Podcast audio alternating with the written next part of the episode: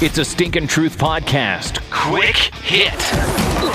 Last week, for instance, Miles Sanders, he averaged over almost six yards a carry, Mike. And you know how many carries he got? 15.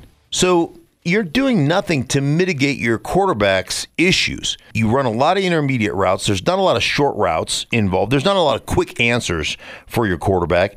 And when your quarterback does have a quick answer, he doesn't take it because he wants to push the ball down the football field.